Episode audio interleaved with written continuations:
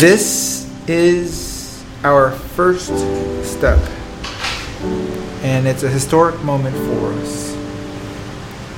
Physical servers, physical racks, physical infrastructure.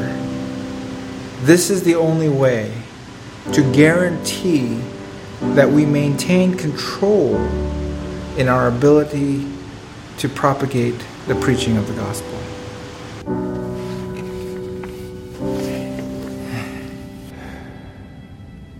Hello, my name is Stephen Lamb, the founder of Sermon Audio, and we are sitting inside of the vault on the campus of Bob Jones University. Actually, we are sitting inside a miracle.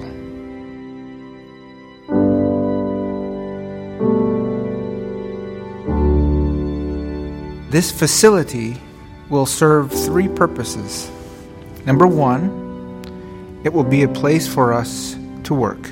Number two, it will be a place for us to interact with students and interns at Bob Jones University's Computer Science Department. And number three, it will be a place for us to house our own infrastructure servers, storage arrays, and the connectivity we need to stay active in the face of cancel culture. And that is ultimately what this space is all about. It is for the protection of the propagation of sound preaching. It is our hope to have an official opening of the vault. December 8th and 9th, we are having our next Foundations Conference. We are assembling a powerful lineup of speakers that are also very diverse.